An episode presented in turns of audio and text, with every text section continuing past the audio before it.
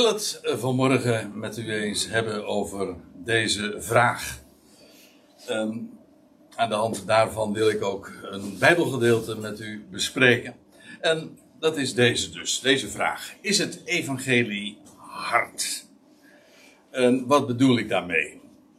Kijk, eh, het gebeurt me zo met enige regelmaat dat je, heel vaak zelfs, eh, dat je reacties krijgt op dat wat je uitdraagt. De boodschap die je mag vertellen.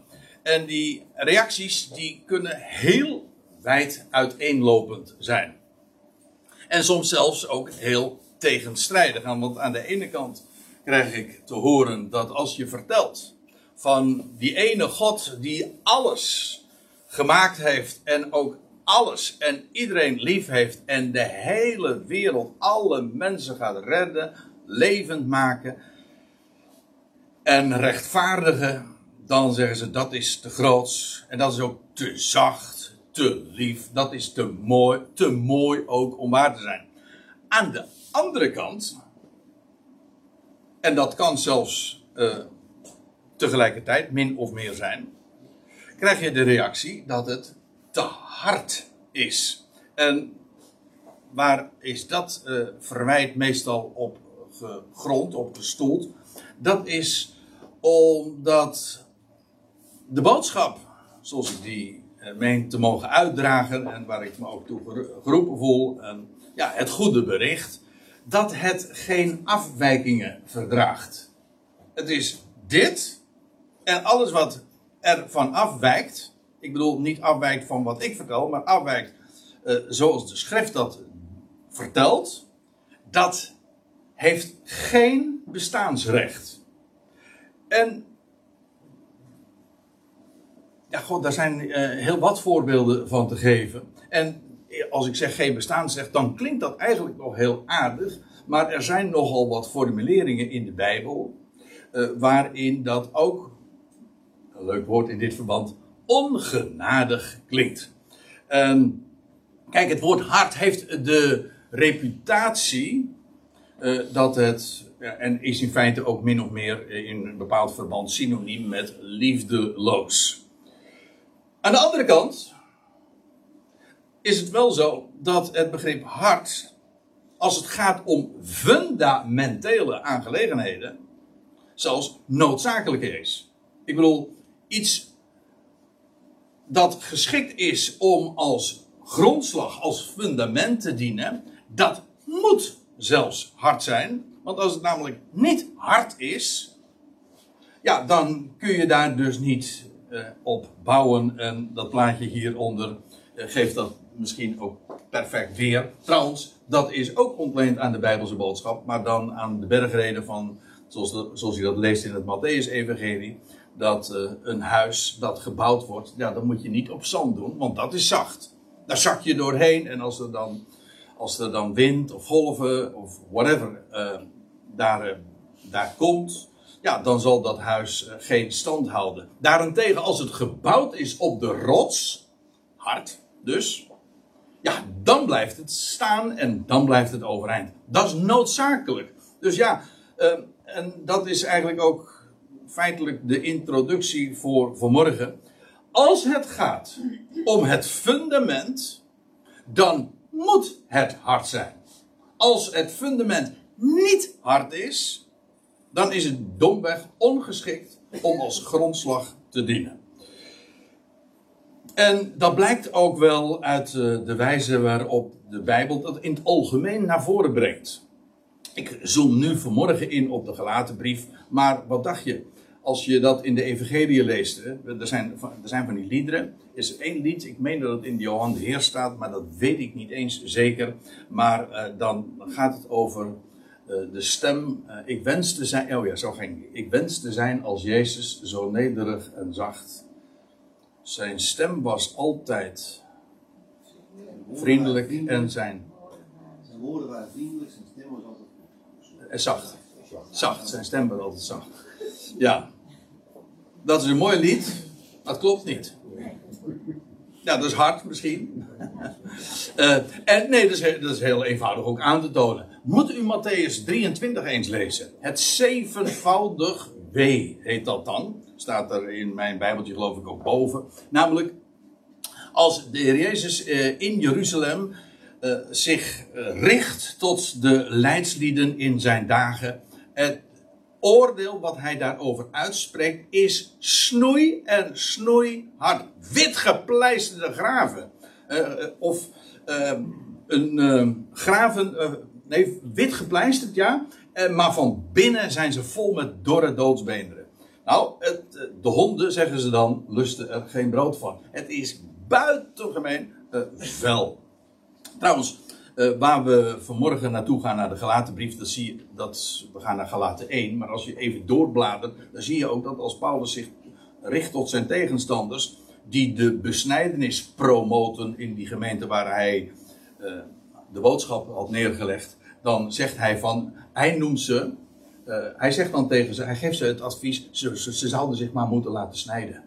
Hij bedoelt gewoon, ze zouden gecastreerd moeten worden. Het moet het mes een beetje uitschieten, zeg maar.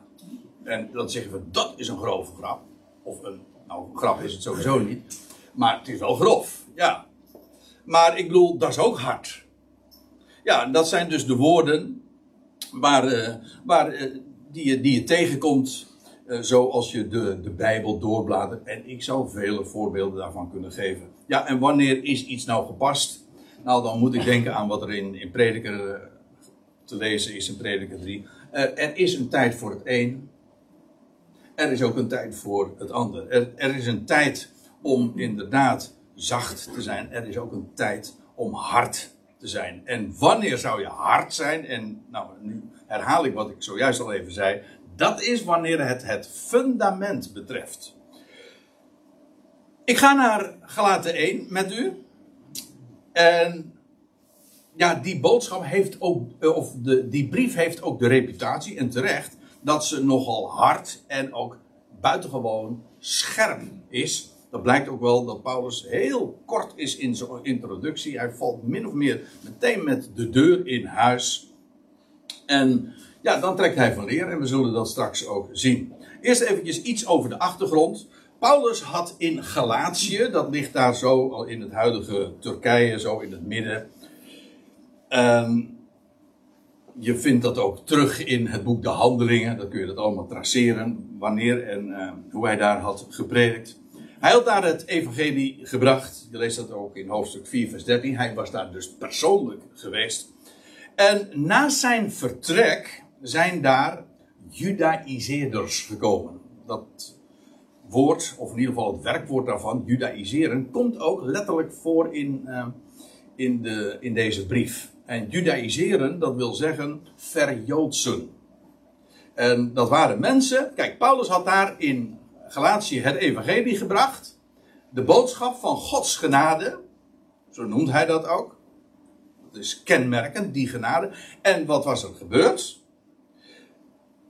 Daar waren weliswaar mensen ook met een Joodse achtergrond, maar het overgrote deel had een, een, een heidense achtergrond, een niet-Joodse achtergrond. Daar waren mensen binnengekomen na Paulus' vertrek en die zeiden van ja, jullie zijn nu weliswaar uh, gelovig geworden, maar als je werkelijk rechtvaardig wil leven, dan zul je je moeten houden aan de wetten.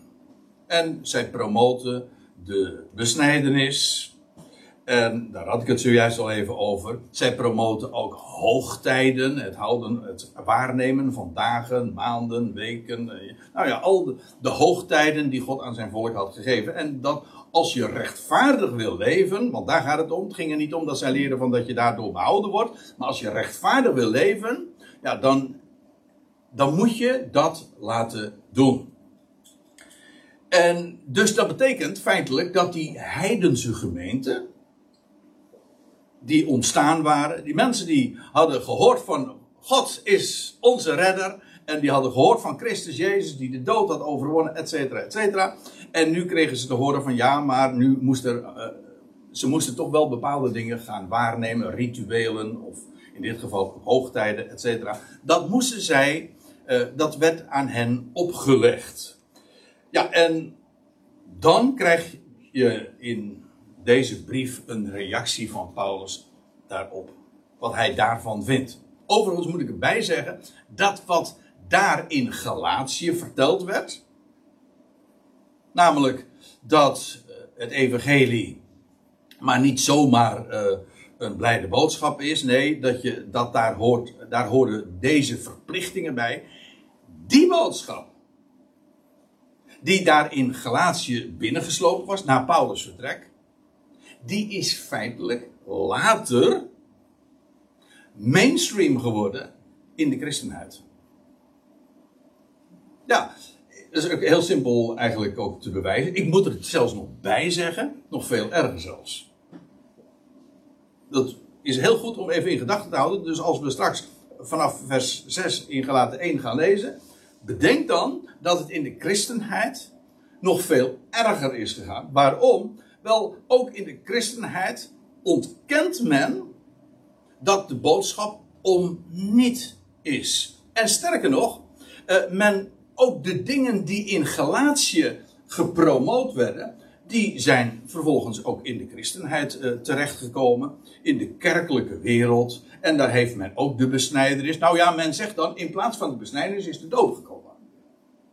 En men heeft bijvoorbeeld ook de Shabbat. Men predikt ook de, de, de tien geboden en de Sabbat moet onderhouden. Alleen de Sabbat is dan de zondag geworden. In die zin waren ze in Galatië nog zuiverder op de graad, als ik het zo mag zeggen. Uh, want daar had men in ieder geval nog het Joodse origineel, zeg maar. Nou was de besnijdenis nog echt besnijdenis en de doop, of uh, ik bedoel de, de Shabbat, was nog echt de Sabbat. dat was niks aan veranderd. Nu, later in de christenheid is dat allemaal nog veranderd. Het ritueel is, ge, het is eigenlijk niet zozeer gejudaïseerd, de christenheid, maar gechristianiseerd. Um, maar allemaal rituelen en, en gebruiken die opgelegd worden en noodzakelijk zijn. Nou, met dat in gedachten uh, wil ik vervolgens binnenstappen in vers 6 van Galaten 1. En dan zegt Paulus, nadat hij die korte introductie heeft gegeven uh, over wie hij is, en eigenlijk in een paar zinnen al aangegeven uh, wat het oogmerk van zijn schrijven is, en dan zegt hij in vers 6 dit. Ik verwonder mij dat jullie zo vlug worden overgebracht. En Paulus staat gewoon versteld. In uh, gewoon Nederlands gezegd. Voor het feit dat hij sinds zijn vertrek, nog niet eens zo heel erg uh, lang daarvoor, dat die ecclesia's, die gemeenten die daar in die landstreek ontstaan waren, dat die zo snel, zo vlug, want vlug betekent niet alleen zo snel, maar ook kennelijk daarmee ook zo gemakkelijk konden worden omgeturnd. Dat is een aardig woord in dit verband. Om verdraaid. Hè? Ze werden overgezet in een heel andere boodschap. Hij zegt van degene, overgebracht van degene die jullie roept in genade, van Christus. En daarmee hebben we meteen een sleutelwoord te pakken, namelijk, ook dat gaf ik al even aan, genade. Genade betekent, dat is, ja, betekent vreugde om niet. Dat wat blij maakt, zonder dat daar enige voorwaarde of prijs of betaling uh, aan, uh, gekoppeld is. Het is volstrekt om niet. Gratis dus. Ik bedoel, de dingen die wij uh, in de natuur zo beleven, zeker op zo'n zo morgen als, van, als we vandaag ook weer beleven, dan wordt, schijnt de zon en dan ziet alles zo mooi eruit. En het voorjaars.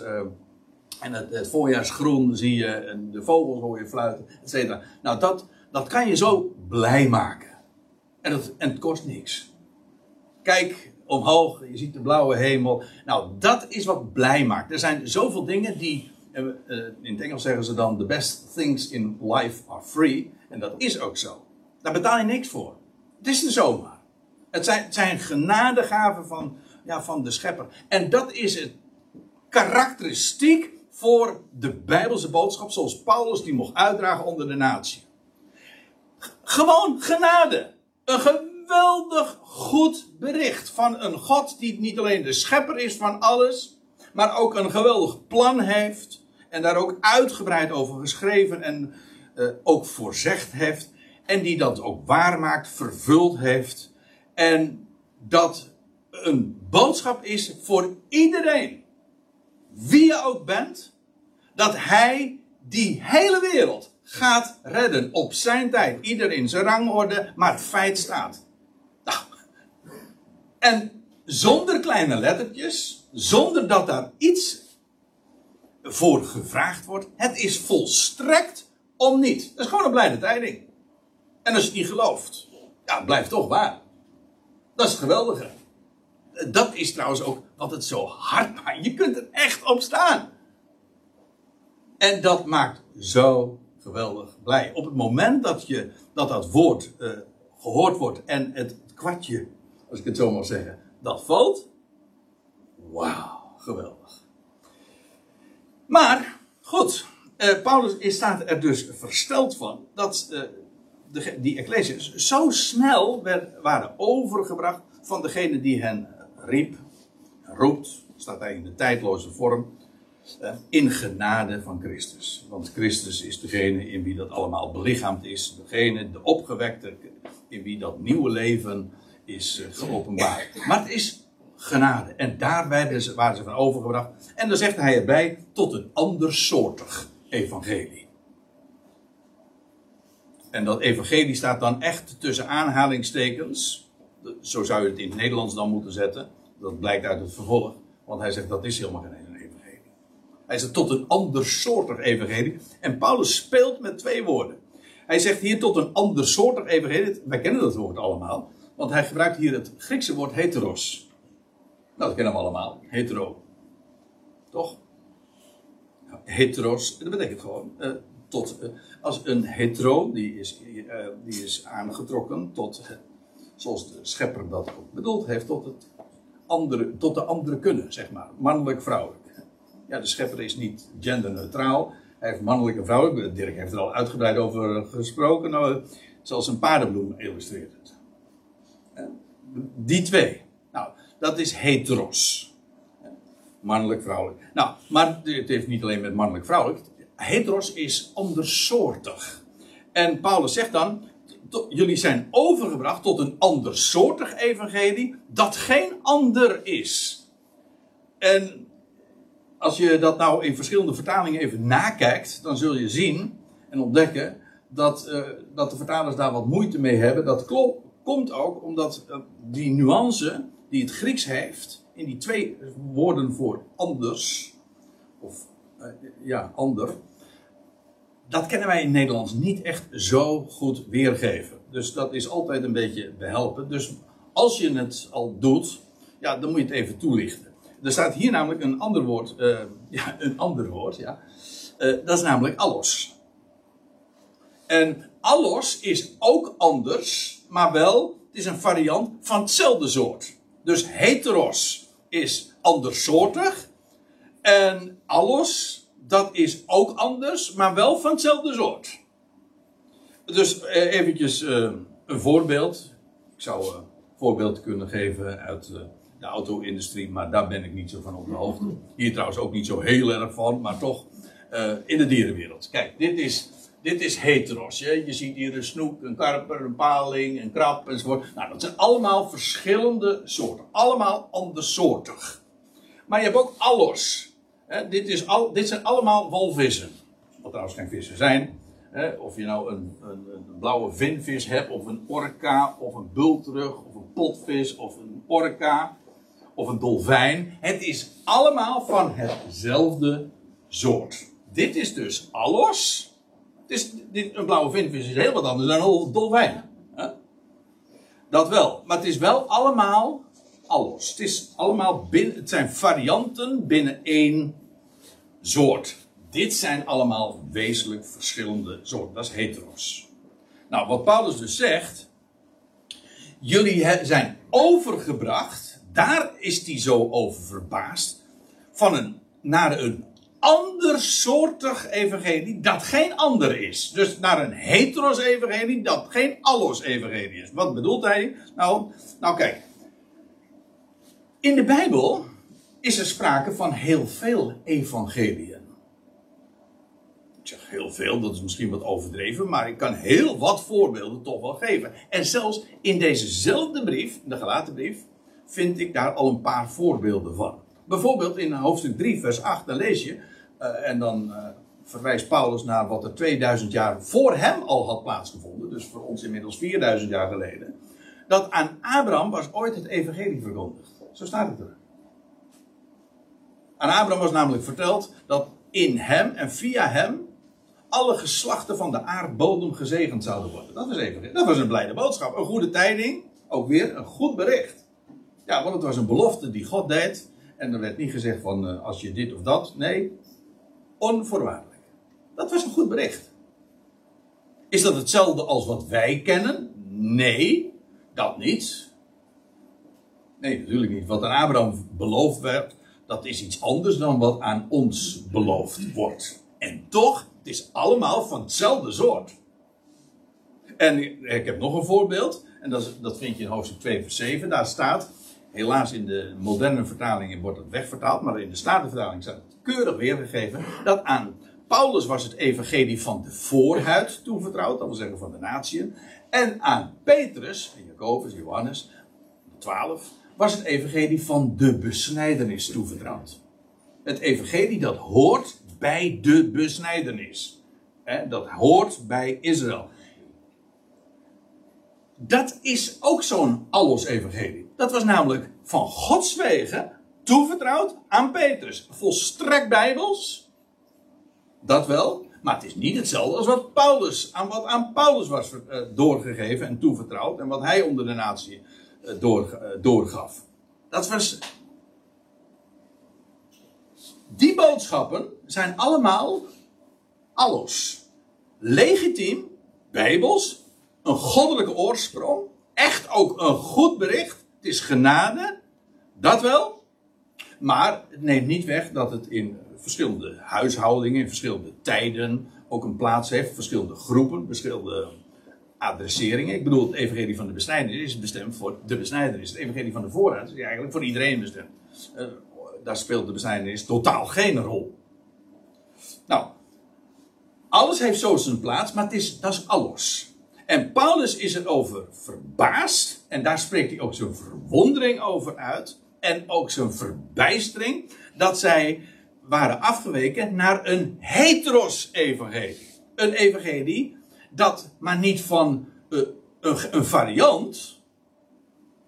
Nee, hij is erover verbaasd dat zij naar een evangelie zijn gegaan dat andersoortig is. Dat ook geen evangelie is. Nou, want laat ik nou maar gewoon meteen doorlezen, want dan zult u meteen ook zien hoe hij daarover spreekt. En dan zegt hij, maar er zijn sommigen en dan heeft hij het met name over de, de predikers daarvan, die jullie verstoren. Dat waren die mensen die binnengeslopen waren en uh, ingang hadden gevonden in die Ecclesia en daar podium hadden gekregen en daar ook uh, gehoor. Uh, mensen waren daarvoor geporteerd. Er zijn sommigen die jullie verstoren. In de MBG-vertaling staat in verwarring brengen. En uh, in de praktijk betekent dat gewoon dat zij hadden rust en vrede en vreugde. En dan waren daar mensen binnengekomen en die verstoorden dat. Want ja, uh, ze waren zo blij. Je leest dat ook in. Ja, ik heb hier die verwijzing naar hoofdstuk 4, vers 15. Dan zegt Paulus van, weet je nog, Weet je nog dat je het hoorde en jullie waren zo enorm blij en gelukkig? Hij zegt, en wat is daar nou nog van over? Jullie waren gelukkig en, en nu zijn jullie. Want ja, die predikers die zeiden van ja, dat is nou allemaal wel mooi, maar nu moeten jullie ook dit en dat gaan doen.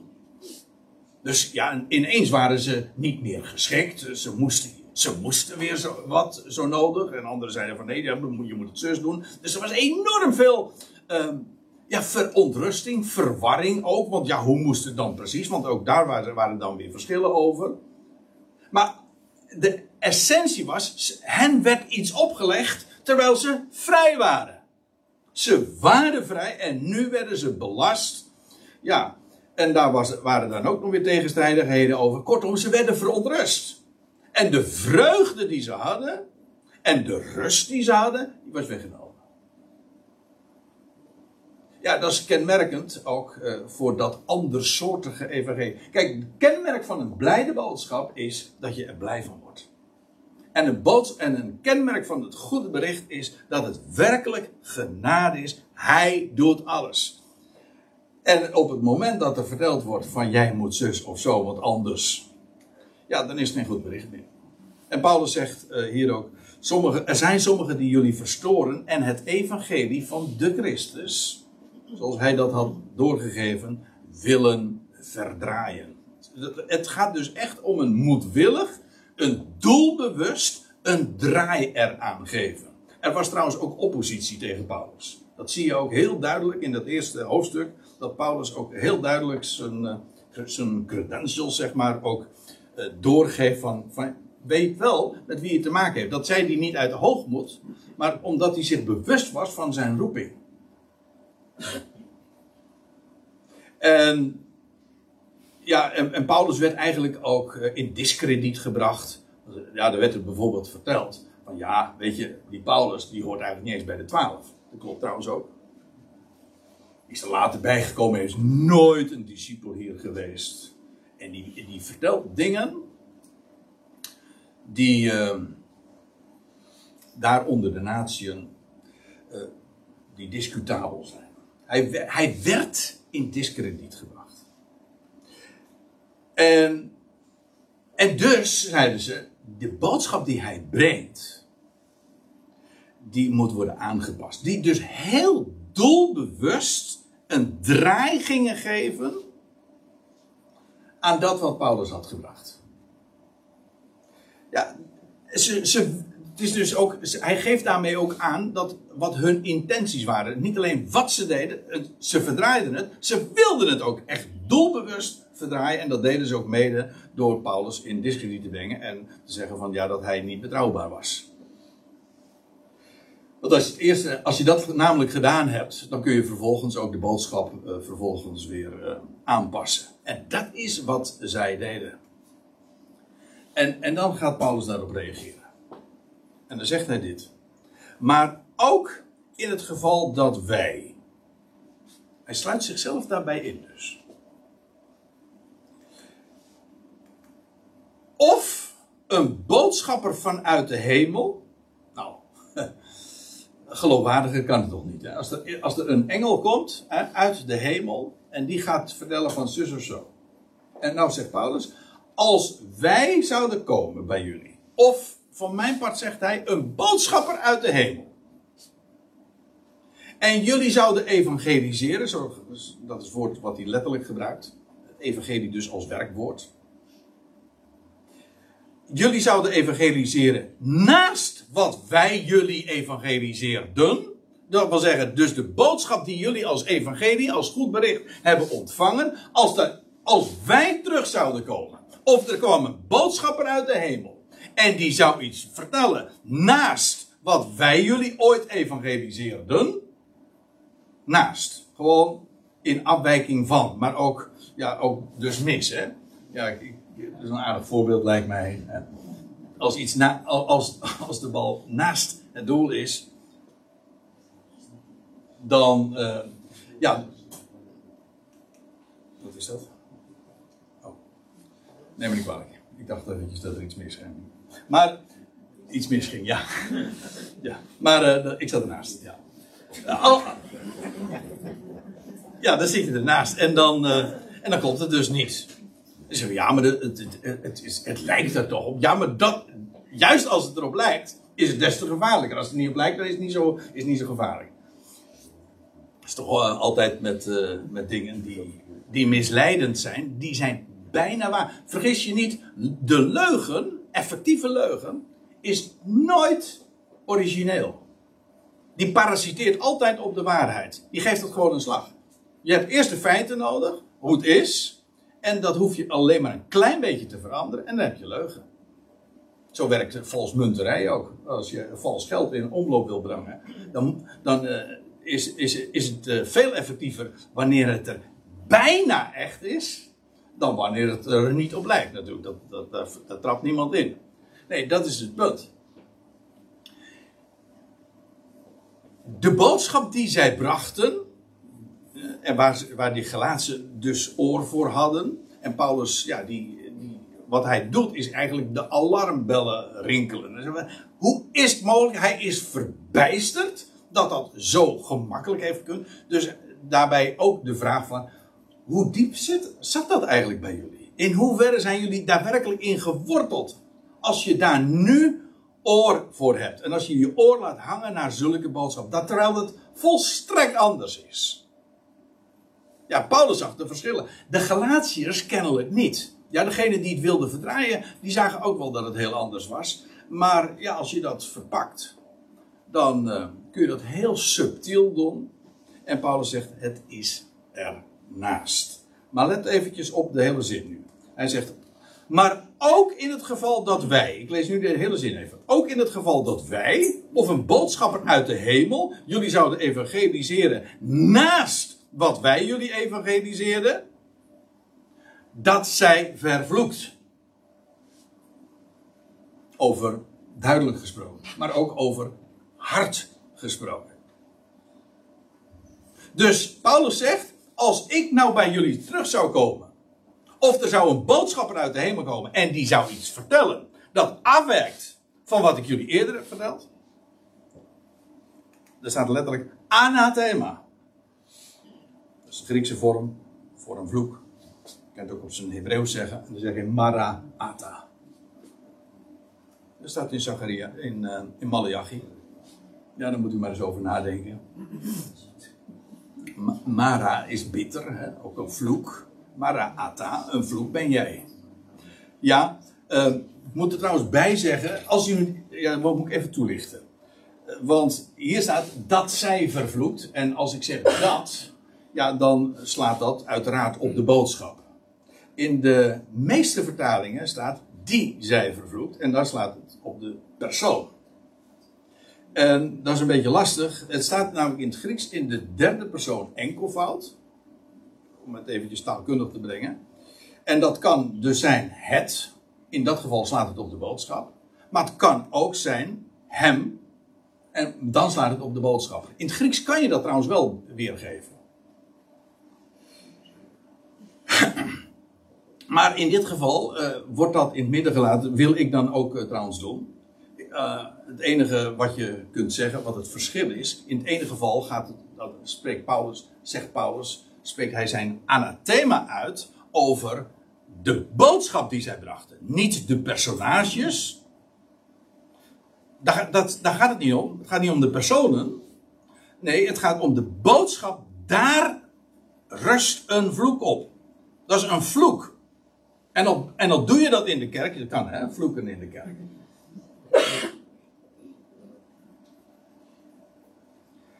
Kun je verdomd worden in de kerk? Nou, ik zou zeggen, juist. Ja, ik bedoel dit. De boodschap van verdoemenis, waar wordt die gebracht? Ja, je, u zegt, uh, mijn, uh, mijn niet-kerkelijke buurman, die, die, die, neemt het woord zo vaak in de, in de mond. Ja, maar die gelooft er niet echt in. Er, er is een categorie die gelooft echt dat God verdoemt.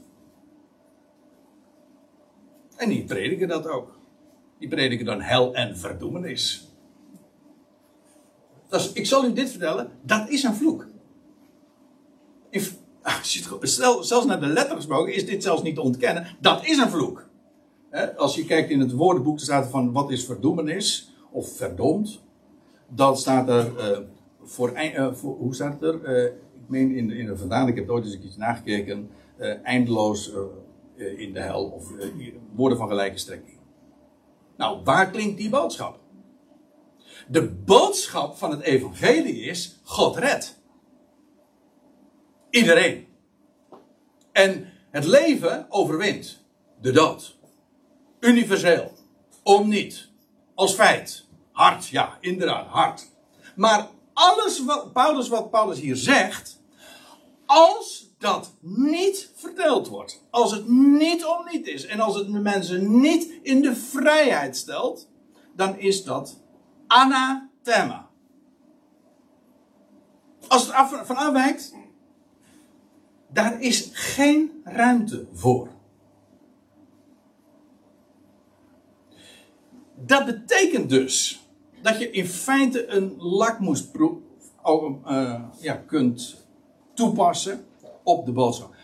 Als je wil weten of het waar is, of het goed is, dan moet je de vraag stellen: wordt hier, in welke willekeurige kring ook, wordt hier het evangelie verteld? Fundamenteel. Zoals Paulus dat deed, dan is de boodschap van genade. Of wijkt het ervan af?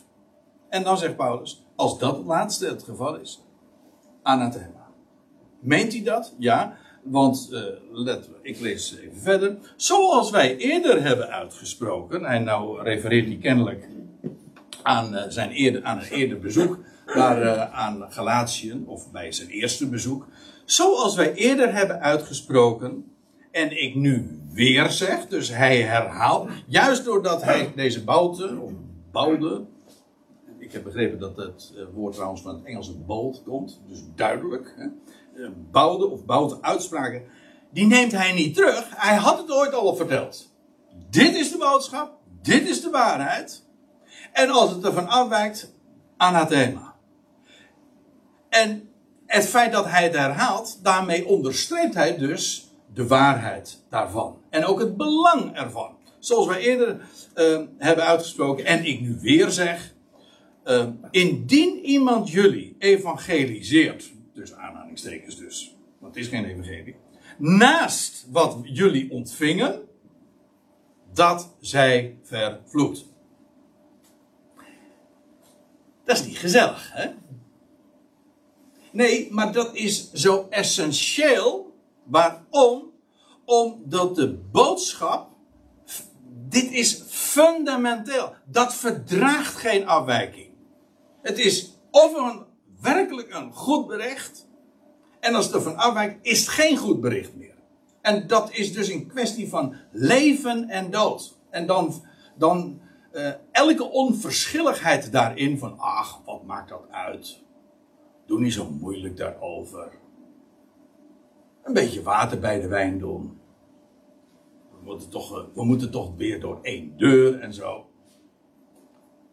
Elke dat is onverschilligheid, hè? Maar ik weet het, tegenwoordig wordt dat verdraagzaamheid dikwijls genoemd. Tolerantie. Ik zeg het is onverschilligheid. Als je, als je onverschillig bent ten opzichte van het goede bericht, dan zeg je van, ach, afwijkingen daarvan, als het ernaast zit, dus het lijkt er toch op, dan moet je daar niet moeilijk over. Nee, kan niet. Is dat hard? Ja, dat is erg hard, ja. En, maar juist dat is ook een kenmerk van de waarheid daarvan. Alles wat anders is dan de waarheid, is leugen. Weet u dat? van de waarheid is er altijd maar één. Dat is niet divers dus. Hè? De waarheid is, is er maar één. Van de leugens zijn er heel veel. Ik, ik noem altijd het voorbeeld. 2 plus 2 is 4. Dat is maar één correct antwoord. Eén antwoord dat waar is.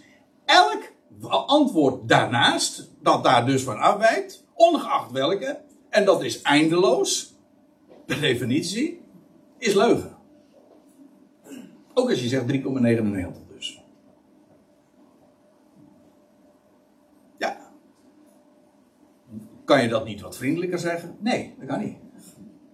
Het is namelijk waar of niet waar. Het is leven of dood. En Paulus herhaalt dus uh, die heftige uitspraken. En, en nou uh, voegt hij eraan toe, hij gaat in vers 10 dan verder. Hij zegt, want overreed ik nu mensen of God? Um, het idee kennelijk van deze opmerking is, tracht ik nu met zulke ferme taal mensen, zeg maar, te, te manipuleren of te overroelen. Of misschien zelfs God, door God erbij te halen, dat zij vervloekt anathema is dat. Uh, probeer ik hiermee te manipuleren of te overreden? Nee. Hij zegt: of zoek ik mensen te behagen?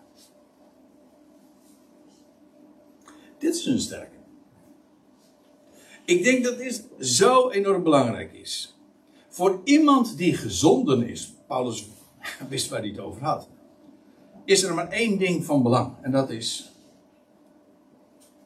wat is mijn missie? Waartoe ben ik uitgezonden? En dat moet ik vertellen. En kijk, in feite is dit een, natuurlijk een retorische vraag, want het is logisch dat iemand die zegt van een ieder, ik bedoel, je schrijft een brief aan een, aan een, een heel aantal ecclesia's, gemeenten daar in Galatië. Daar waren predikers binnengekomen, die werden, daar werd gehoor aangegeven, die waren kennelijk op een of andere manier populair, die hadden invloed. Nou, Paulus schrijft hen een brief en dan zegt hij van, dat wat daar verteld wordt, dat is een vloek. Tracht je dan mensen te behagen? Nou, nee. Dat is natuurlijk een, een retorische vraag. Absoluut niet. dan met zulk spreken maak je geen vrienden. Is Paulus daarmee een nare persoon? Of onaardig, onvriendelijk of liefdeloos? Nee. Het gaat, als het gaat om de waarheid, verdraagt dat ook daadwerkelijk geen afwijking. Dat is de reden. En dan speelt eh, populariteit, of in hoeverre dat ingang vindt, geen enkele rol. Als iedereen zegt dat het zus is en het is zo, ja, moet je daarom vanwege de meerderheid dan maar uh, aanpassen? Nou, Paulus is daar niet van dus. De waarheid is dus niet democratisch. Als, als 99% van de mensen zegt uh, eh, 2 en 2 is uh, eh, 3,5, dan is het niet 3,5 omdat de meerderheid al dus besloten heeft. De waarheid verandert daardoor niet. Ik bedoel, ik, ik, ik, geef toe, dit zijn allemaal in feite open deuren. Iedereen begrijpt dit. Daar, daar valt niet mee te sjoemelen. En Paulus zegt, uh, en, kijk, dit is maar geen theorie, hè. Want in de praktijk zwichten mensen daar altijd weer voor. Ik, je ziet het om je heen gebeuren. En ik denk ook daarom dat dit echt heel actueel is, ook voor ons. Uh, wil je, durf je een eenling te zijn? Niet om apart te wezen, of ook niet omdat je zo'n recalcitrante persoonlijkheid bent eh, dat kan allemaal wezen, maar daar gaat het niet om. Het gaat maar om één ding. Als je weet, let op wat ik zeg. Als je weet dat iets de waarheid is, dan heb je dat te vertellen en daarvoor te staan. Ook als je daardoor niet populair wordt, ook als een hele grote groep mensen daardoor zegt van. Ik, heb een ander voorbeeld. Ik, uh, ik had het zojuist over de evangelie, maar je leest in Johannes 6, moet u maar het nalezen. Heeft hij een hele lange reden gehouden. Dat was naar aanleiding van die wonderbare spijziging. In Johannes, ja, in Johannes 6 uh, kun je dat uh, nalezen. En dan staat er dat een hele grote schade daar was. Want ja, er waren er duizenden zelfs. En ze liepen allemaal weg. En er, en er staat erbij, deze reden is hard. Wie kan er aanhoren? En dan zegt de Heer op een gegeven moment, blijven er nog een paar over. Twaalf. En dan zegt ze, willen jullie nou ook niet weggaan? Ja. Maar zwichten voor de druk hè, van de opinie van mensen. Nee, ik ga het maar niet over de actualiteit hebben. Er, een komt me wel een nieuw voorbeeld voor de geest. Maar ik wil het niet, uh, in, uh, ik wil het niet linken aan, aan, aan politieke boodschappen. Maar het fenomeen dat je door druk van wat men zegt zwicht. Want ja, als iedereen zegt je bent gek, of je bent een wappie, of je bent. Nou, blijf dan maar eens een keertje gewoon op je punt staan, op, op gewoon op het fundament staan. Je weet dat het zo is. Daar verwijk je toch niet vanaf dan? Nou, Paulus zegt, of zoek ik mensen te behagen? Nou nee, dat deed hij met zulke spraak natuurlijk niet. Hij zegt, in, en nou, nou hij, hij zegt het nog zelf. Want dan, vervolg, dan vervolgt hij in vers 10 met, indien ik nog mensen behaagde, dat wil zeggen, als ik er in de weer zou zijn om mensen te pleasen, hij zegt, zo was ik nooit slaaf van Christus. Het is of het een, of je bent een slaaf van Christus. En dan heb je dus gewoon iets door te geven wat jou is opgedragen. In dat geval heb je maar één ding te doen. Namelijk luisteren naar datgene waartoe je gezonden bent. Kijk, Paulus was eigenlijk, uh, ik, het is de terminologie en de metafoor is voor mij maar een doorgeefluik. Hij, kijk, daar kun, hij kon niet creatief omgaan met de boodschap. Dat, dat heet in de boekhouderij, nemen ze dat creatief boekhouden. Er was licht, ja, ineens. Uh,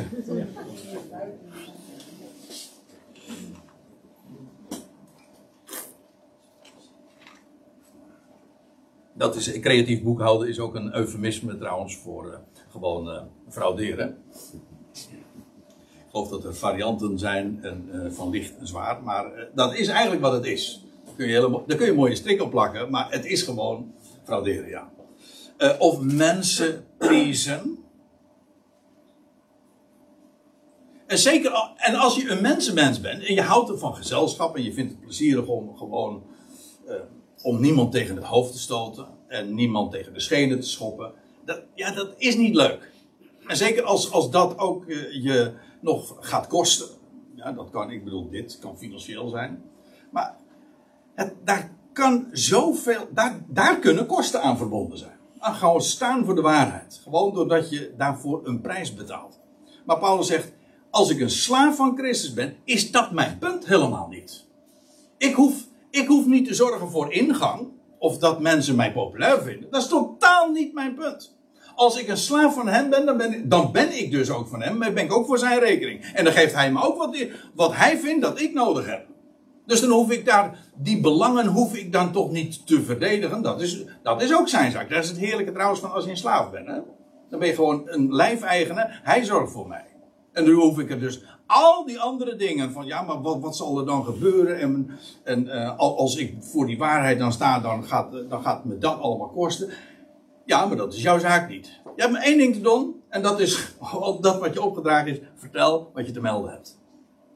En Paulus zegt van ik ben een slaaf van Christus en dus doe ik dat en dus ga ik niet. Dus tracht ik geen mensen te behagen. Dat is mijn ding. Dat zou, daarmee zou ik ontrouw zijn aan mijn missie. En dan zegt hij in vers 11, want ik maak jullie bekend, broeders, dat het evangelie dat door mij geëvangeliseerd wordt, en dit is eigenlijk weer de inleiding tot een heel veel langer verhaal hier. Ik ga dat nu niet uitgebreid eh, eh, bespreken. Het is een geweldig boeiend verhaal als Paulus dan inderdaad zijn, zijn geloofsbrieven overhandigt.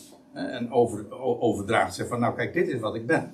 Hij zegt, maar ik, hij zegt in, in de eerste plaats dit. Hij zegt, ik maak jullie bekend dat het evangelie, dat goede bericht dat door mij geëvangeliseerd wordt. Waar hij kwam, ja, vertelde hij dat. dat hij was een heraut. En hij onderwees het ook. Hij zegt, ik maak jullie bekend dat het evangelie dat door mij geëvangeliseerd wordt, niet is naar de mens. Het is wel voor de mens. Ja, een heel goed bericht. Maar het is niet naar de mens. Dat betekent, een mens heeft het niet bedacht, maar een mens zou het ook niet eens kunnen bedenken. Het is ook niet naar de mens. Al de, weet je wat een mens doet? Bij een mens is het altijd voor wat hoort wat. Maar dat is nu juist bij uh, de boodschap die hij bracht van genade niet. Niet voor wat hoort wat. God is God. Hij belooft. En hij maakt alle dingen wel. En geloof het of niet, maar dit is de waarheid. Dat is evangelie. En Paulus zegt van ja, dat is niet naar de mens. Daar valt ook geen eer mee te behalen. En het kenmerk van elke religie, ook de christelijke religie, is altijd juist, staat daar haaks op. Het is altijd van ja, maar je moet wel dit. Het is altijd voorwaardelijk. Ook de liefde van God is voorwaardelijk. Maar het is niet naar de mens, zegt hij. Hij zegt, en, uh, want van, uh, in Paulus' geval, hij zegt, ik kan het ook gewoon aantonen. Voor mezelf. Uh, of ja, voor mezelf, maar aangaande zichzelf. Want van een mens ontving ik het ook niet. Hij gaat dat ook in het navolgende beschrijven. Hoe hij ooit als een Joodse knaap, hè, geboren in Tarsus, opgegroeid in, in Jeruzalem, aan de voeten gezeten van de, van, de, ja, van, de Theologische Universiteit en van de grootste, bekendste hoogleraren van, aan de voeten van Gamaliel gezeten. En hij was een rising star in de, in de community van, van het judaïsme, van de, van de Joodse wereld. Hij zegt, ik heb het verder, ook gelaten. Hij zegt, ik heb het verder gebracht dan vele van mijn tijdgenoten in het Jodendom. Dat kun je wel zeggen. En hij heeft vooral naam gemaakt als vijand van het evangelie van Christus. En op een gegeven ogenblik had hij zijn, zijn missie in, in het Joodse land volbracht. En toen ging hij maar naar Damascus toe, om het daar ook nog eens een keer... Om daar verder te gaan, om die secte van de Nazareners uit te roeien. Nou. En toen, u weet het. Toen werd hij geroepen. Vanuit de hemel. Niet door een mens hier op aarde. Nee, vanuit de hemel. Een hemelslicht. Als ik ben een paar dat schrijft hij hier niet, maar elders lees je dat. Een paar keer zelfs. Een paar dagen is hij blind geweest, want uh, zijn, uh, zijn medereizigers hebben hem toen ook gewoon moeten begeleiden. En hij heeft een stem uit de hemel gehoord en, hij, en alles werd anders voor hem. Zo'n ervaring is dat geweest. Hij zei, ik, ben, hij ik heb het niet van een mens. Als naar de mens gesproken, had hij, hij was naar de mens gesproken gewoon een af, de grootste hater. Ik, ik, in de meest letterlijke zin van het woord wat ik nu zeg. Er was in de hele wereld, in de dagen, eh, zeg maar in de derde, in de derde, de dertiger jaren van de eerste eeuw, was er geen grotere vijand van dat evangelie van Jezus Christus dan Saulus van Tarsus. En hij had naam daarin gemaakt. Dus het loutere feit dat hij nu hem predikte, ja, dat was niet naar de mens. Hij is gewoon, ja, gewoon op de weg naar Damascus in het buitenland, allemaal heel veelzeggend uh, en uh, ook symbolisch, typologisch, is die geroepen en gegrepen. En dat heeft alles anders gemaakt. Hij ontving het niet van de mens. Nee. Want de Heer heeft hem zelf geroepen. Saul, Saul, wat vervolg je mij? Wie bent u? Ik ben Jezus van Nazareth, die jij vervolgt. Maar kom op. Nou ja, ik zeg het nu even met mijn eigen woorden. En toen kreeg hij uh, en toen ging hij naar Damascus. Een paar dagen is hij blind geweest. En alles werd anders. Hij zegt: uh, Van een mens ontving ik het ook niet, nog werd het mij onderwezen. Dat is ook een heel veelzeggende. Eh, het is niet alleen maar zo dat hij ooit geroepen is op de weg naar Damascus van bovenaf, maar hij is ook onderwezen van bovenaf. Want die, je leest dat in Handelingen 26, dat toen die geroepen werd, dat de Heer zegt van, uh, ik, ik, zal, ik zal aan jou ook nog gaan verschijnen.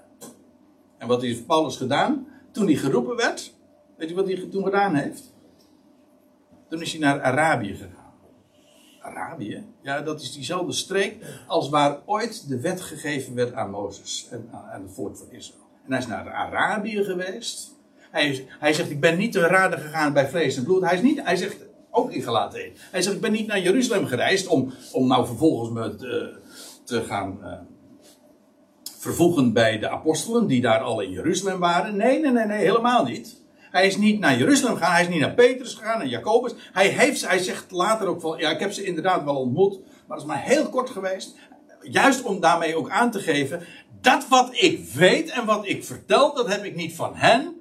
Nee, dat heb ik van de Heer zelf het evangelie van de vooruit heb, is aan mij van bovenaf door de Heer niet alleen maar gegeven, maar ook onderwezen. De Heer is aan hem verschenen. Hoe dat allemaal gegaan is, weet ik niet. Maar hij is in Arabië geweest en de Heer heeft hem Hans persoonlijk onderwezen. Geweldig. Dus ja, zijn onderwijs was de laatste update, als ik het zo, mag zeggen, vanuit de hemel, nadat Israël inmiddels de boodschap had afgewezen. En toen is een dertiende apostel geroepen, ja, buiten de twaalf om. En toen werd hij geroepen, en hij werd niet alleen door de Heer geroepen, maar hij werd ook door de Heer onderwezen. In inderdaad, in het buitenland. Dus Paulus zegt, ik heb het, is niet naar de mens, nee, de, ik heb het ook niet van de mens ontvangen. En ik heb het ook niet van de mens onderwezen gekregen. Niet van Petrus en, en, en, de, en al die anderen en Jacobus. Helemaal niet. Hij zegt maar door onthulling van Jezus Christus. Apocalypse staat hier. Dat, dat woord. De Heer heeft zich aan mij bekendgemaakt. Ook dus later nog, nadat hij uh, in de woestijn, in, daar in Arabië, uh, ja, van de Heer onderwijs heeft ontvangen. Van bovenaf. Dus dat, wat Paulus vertelt, dat is rechtstreeks van Jezus Christus. Hij zegt, dat heb ik te vertellen. De Heer heeft het mezelf duidelijk gemaakt. Trouwens, ik moet erbij zeggen, hoezeer men daar in Jeruzalem, Jacobus, Petrus en Johannes, daar ook moeite mee hebben gehad, want dat, dat lees je dan weer in Galaten 2. Ik kan het u echt aanbevelen om dat allemaal eens in één stuk door te lezen. Maar uh, ze hebben daar wel moeite mee gehad. Want Paulus had toch echt inderdaad niet een heteros boodschap, maar het was wel anders hoor. ja, echt wel. En, daar, uh, en Petrus heeft er heel veel moeite mee gehad. Maar aan de andere kant, ze hebben, hem, ze hebben het niet ontkend. Integendeel, ze hebben hem de rechterhand der gemeenschap gegeven. En daar is toen ook de afspraak gemaakt. Paulus zou naar de natie gaan en zij, uh, zich, zij, Jacobus, Petrus, Johannes, zij richten zich tot de besnijdenis. Ja, daar is heel veel over te melden. Doe ik nu niet. Het gaat me nu om het punt. Wat Paulus bracht, had hij rechtstreeks door onthulling van Jezus Christus. Dat was het, eh, het goede bericht wat hij te vertellen had. Dat is de boodschap die onder de natieën verkondigd wordt. En mag je daarvan aanwijken? Nee. Mag je dat mixen met andere boodschappen? Nee. Integendeel, want op het moment dat je het mixt met andere dingen, ja, dan wordt het waardeloos, hè? Want iets op zichzelf kan heel goed zijn, maar op het moment dat je het gaat, gaat uh, ja, mixen, ja, dan krijg je iets heel anders. Water is prima, wijn drinken is ook heel goed, maar je moet het niet bij elkaar doen. Hè? Als je begrijpt wat ik bedoel. En dat geldt. En zo is het ook voor de boodschap van, van die, die Paulus daar onder de natie uh, bracht. Zo is het. Daarin is niet te sjoemelen. Blijf daarop staan. Hoe vaak, dat, dat is waar ik ook mee wil afsluiten. Hoe vaak lees je dat ook niet in zijn brieven? Wijk daar niet van af. Sta daarop. Blijf daarop staan. Laat je er niet voor af, van afbrengen. En dat zegt hij niet zomaar voor de aardigheid of omdat hij niks anders te melden heeft. Dat is wat je zegt. Je zou naar de mens gesproken zeggen van. Ja, natuurlijk, maar daar hoef je toch niks voor te doen. Je hoeft er toch helemaal niks voor te doen om te blijven staan? Nee, dat dacht je maar. Echt wel. Want er zijn zoveel tegenkrachten die je ervan proberen af te brengen. En dan is het inderdaad, daar heb je kracht van boven voor nodig. Gewoon om te blijven staan op die waarheid. En, en Paulus, uh, die maakt zich daar, daar inderdaad sterk voor. Dus dat is wat hij uh, aanbeveelt. Dus dat is zo, uh, zo scherp en zo hard als hij het ook doorgeeft. En is dat hard? Ja, het is heel hard. Maar het is vooral hard met een T. Het is namelijk de liefde van God die daarin spreekt en doorklinkt. Nou, daar wil ik het graag bij laten voor uh, vandaag.